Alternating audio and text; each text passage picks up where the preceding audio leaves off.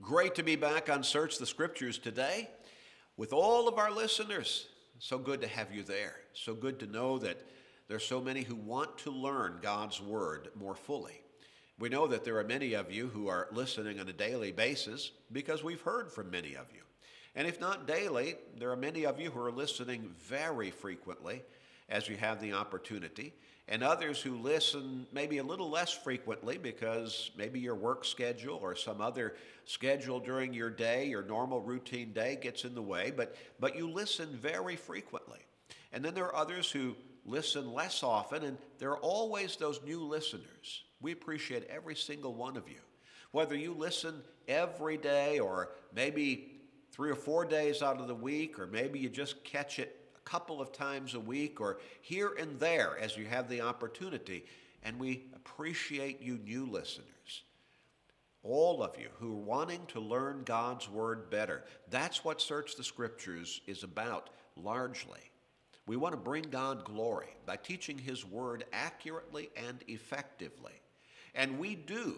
And those of you who may be listening for the first time today, we do hope that you will notice that we really dig deep into the scriptures. We look at what they say. We don't just do surface level teaching here on this program. We want to help you learn God's Word more fully, in more depth, in more detail, because that is the means of building your faith. Faith comes by hearing the Word of God, Romans 10 and verse 17. It's a simple formula. Faith is not going to just happen to you. God does not just somehow bestow faith upon some people and then withhold it from others. That doesn't make any sense. Faith comes, develops within you as you learn God's Word more fully, understand it, and make the proper applications to your life. Faith is, a, is, is something that is logical in its process of being developed. And as your faith in God grows, then you should come closer to God. And our prayer is that ultimately you want to come to God all the way, His way, through Christ, your Lord and Savior, your only Savior, repenting of your sins, confessing your faith in Christ, and being baptized into Him for the remission of your sins, and coming up out of that grave of baptism that you are just immersed in, reborn spiritually, walking that new life in Christ and heading toward heaven. Oh, what a great image that is. What a beautiful, wonderful thought. What hope that gives us. And our prayers are with you and they're for you. We're going to go back to our study today talking about the inconsistencies of man concerning religion. Now, we've talked about man's use of logical reasoning on a regular basis to the extent that we don't even think about it a lot of times. We understand that certain things have to happen in certain ways for a desired result. So many of these situations are routine in our lives that we don't even think about them. And we've talked about that. There are certain things that we just know this has to happen before this can take place. You got to start your car before you can drive it anywhere. You got to put it into gear before you can go anywhere. You got to use the brake pedal, you've got to use the accelerator in order to operate that car properly. We understand all of that there are so many things that we, again, just do automatically because we know by logical reasoning that there's a process that has to take place in order to get the end result that we desire. But when it comes to our spiritual lives, when it comes to religion, for some reason, we think it's logical to throw out the rule book of logic. And all of a sudden, we just start operating on emotion, feeling, what we want, and we don't stop and use the same principles of logical reasoning that we use through most of the rest of our lives. If you ladies decide you want to go to your kitchen today and you're going to fix a meal, And so you put it all together in a pan. What do you do next? You're probably going to put it either on top of your stove or maybe into the oven or put it into a microwave, but you're going to use some mechanism of cooking or heating up that meal. You understand that. It's logical, it makes sense. You've done it thousands of times. You don't even think about, well, should I do this or shouldn't I do this or does this make any sense? You know it does. You know what you need to do. But when it comes to our spiritual lives, for some reason we think there's no hard and fast, there's no absolute, there are no rules. And so the devil has been very skillful in luring us into believing that, well, just do whatever feels good, do whatever you want to do. Do whatever seems right to you. No, do what God has instructed. So, is one church as good as another? No church as good as any church? The answer is no. Jesus promised to build his church. Matthew chapter 16 and verse 18. His church is his body, and he is its only head. Ephesians chapter 1, verses 22 and 23, and Colossians 1 and verse 18. Christ gave himself for his church, Ephesians 5 and verse 25. And he adds those who come to salvation to his church, Acts 2 and verse 47.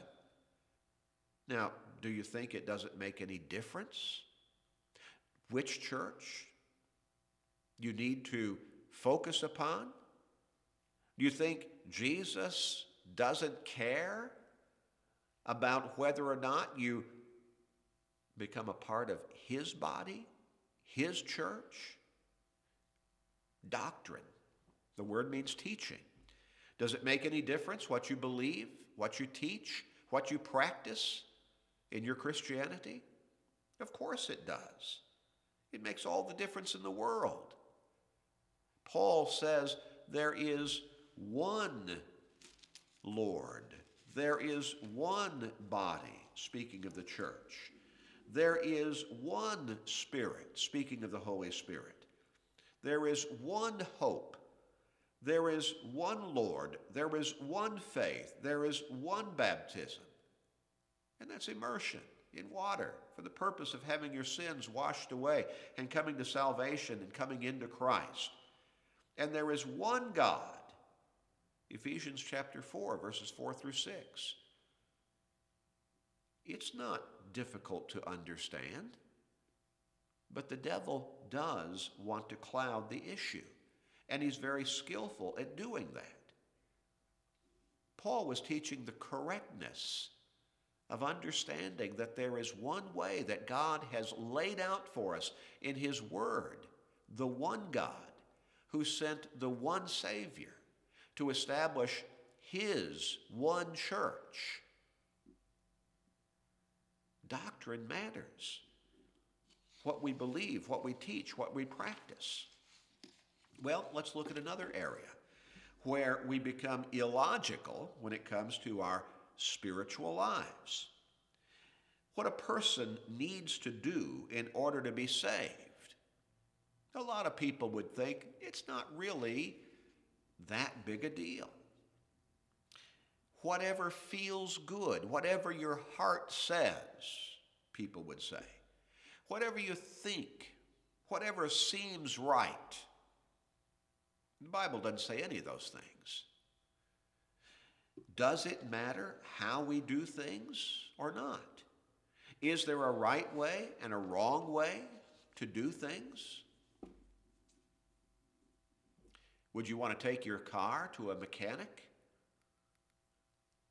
and have him take apart some particular section of that car, maybe your engine or your transmission? Or maybe you go to a body shop and you have had an accident and you destroyed one side of your car, and so they take all the parts off to replace them. But in talking to the mechanic or the body repair man, he says, You know, I'm not sure how this is supposed to be put back together, but I'm going to do my best. I'm going to give it a good shot here. You wouldn't want him working on your car. Does it matter whether or not you use the right ingredients in baking a cake? If you want the cake to turn out right, it does. Does it matter if you stand in a bucket of water while changing a light bulb? Don't have to answer that question, do we? well, if we consistently realize that how we do something matters in virtually every area of life, then why do we do a complete reversal when it comes to our spiritual life? Jesus specifically said that we must believe and be baptized in order to be saved. In Mark chapter 16, verses 15 and 16, in giving the apostles the Great Commission, Jesus told them, Go into all the world, preach the gospel to every creature. He who believes and is baptized shall be saved.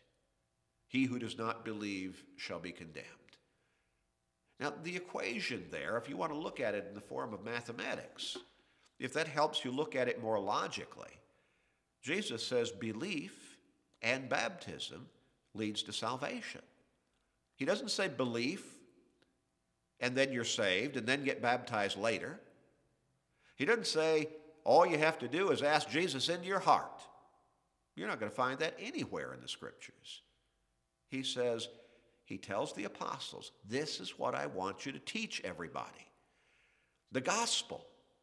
And he who responds to that gospel by believing and being baptized shall be saved.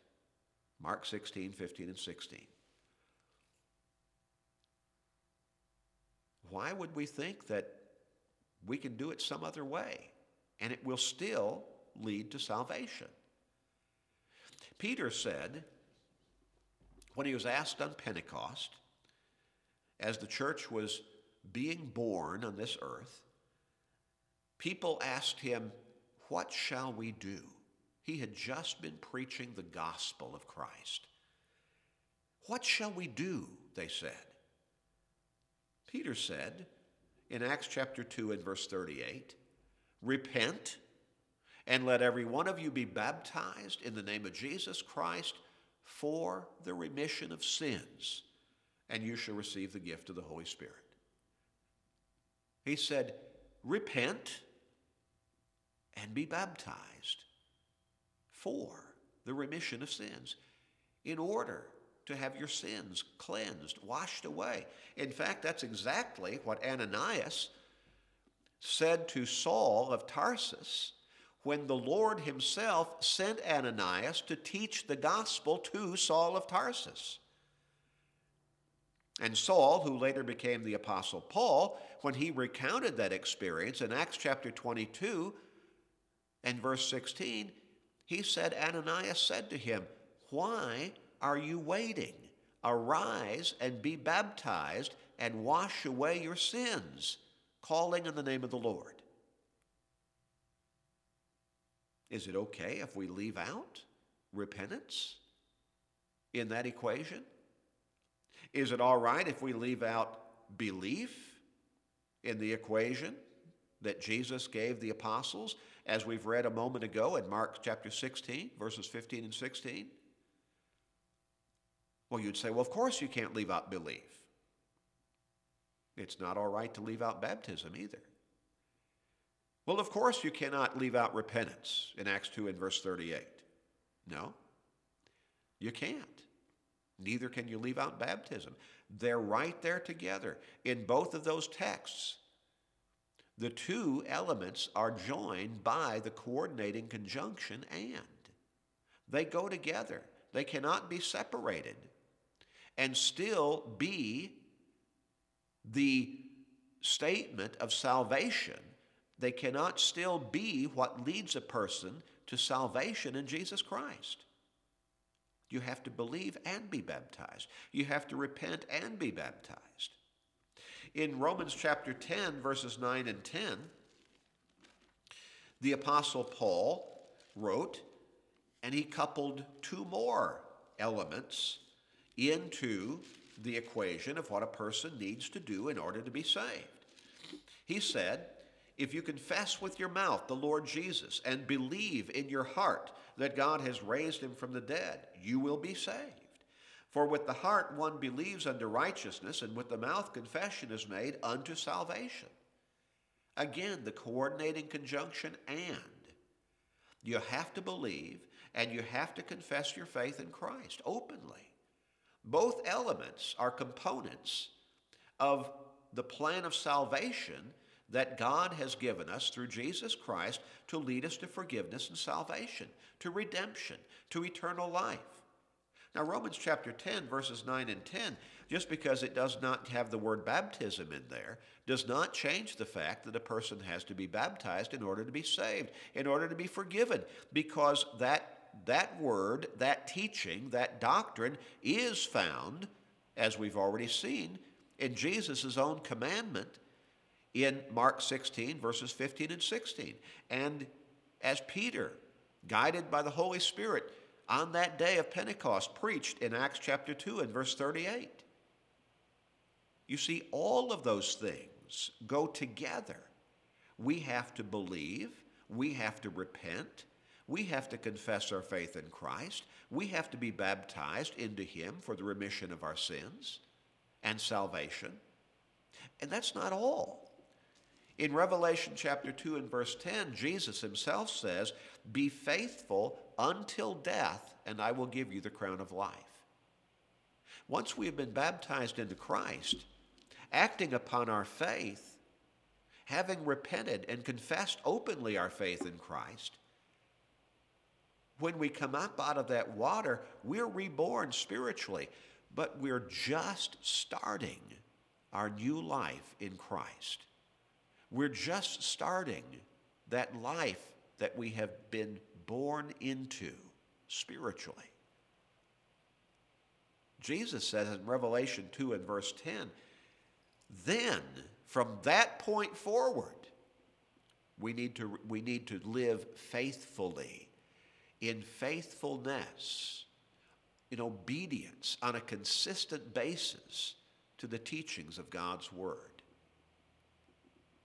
And he says, and thereupon I will give you the crown of life. It matters if we live faithfully. It matters what we do and how we understand what we need to do to come to salvation in Jesus Christ. Of course, it matters. It's the most important understanding or area of understanding in our lives. It has eternal consequences. We cannot just make it up. We cannot just decide that whatever feels good to us or whatever we decide that we want to do, making our own choices, whatever feels good, whatever seems right. No, no, no. We don't have that authority and we don't have that ability. God, the Creator, deity, Jesus, God the Son, deity. They have given us the truth to follow. They have had it written down for us by the inspired writers in the Bible, in Scripture. And Jesus said, and I believe we're to understand that this was Jesus speaking. Now, certainly, we could understand that, but at least John the Apostle, again, writing by inspiration, and that's God's Word, he said in Revelation 22, verses 18 and 19, I testify to everyone who hears the words of the prophecy of this book. If anyone adds to these things, God will add to him the plagues that are written in this book. If anyone takes away from the words of the book of this prophecy, God shall take away his part from the book of life, from the holy city, and from the things which are written in this book. We cannot add to God's Word. We cannot make up new doctrine, new teachings, new beliefs, and be right with God. At the same time, we cannot subtract anything from God's Word. We cannot just say, well, you know, that's old fashioned, or we got to become more relevant with the times. God's Word is just as relevant today as it was the day it was written. We cannot change it. We cannot de- you know, subtract anything from it and still be right with God. We've got to follow God His way. We're instructed to not add to it. We're instructed to not take from it. We're instructed to follow His word and have that word be the authority in our lives. Obviously, in God's eyes, it makes a difference what we believe and what we teach and what we practice in our spiritual life. It makes a difference how we choose to follow Him. He wants us to follow Him His way. In Revelation chapter 20 and verse 12, we read an account of the judgment scene. I saw the dead, John writes, small and great, standing before God, and books were opened. And another book was opened, which is the book of life, and the dead were judged according to their works by the things which were written in the books. Oh, you see, there's a standard that God will use to judge us on that final day of judgment. A standard. What the things that are written in the books. I believe that we could understand rightfully, reasonably. He's talking about the books of the Bible because they contain the teachings of God, the doctrine of Christ. Are you living by God's word? Are you following it faithfully? Or are you trying to make it up for yourself? Are you trying to just go by feelings? The standard that you need to follow is God's Word, the Bible. That's what will guide you to salvation through Jesus Christ. Now, in just a moment, we'll tell you how to contact us. And you can receive a Bible study for free, and we'll take care of the postage. And it will help you to see right from God's Word how you can be assured of salvation and eternal life through Christ. Don't pass up this opportunity. Jot down the information and contact us right away.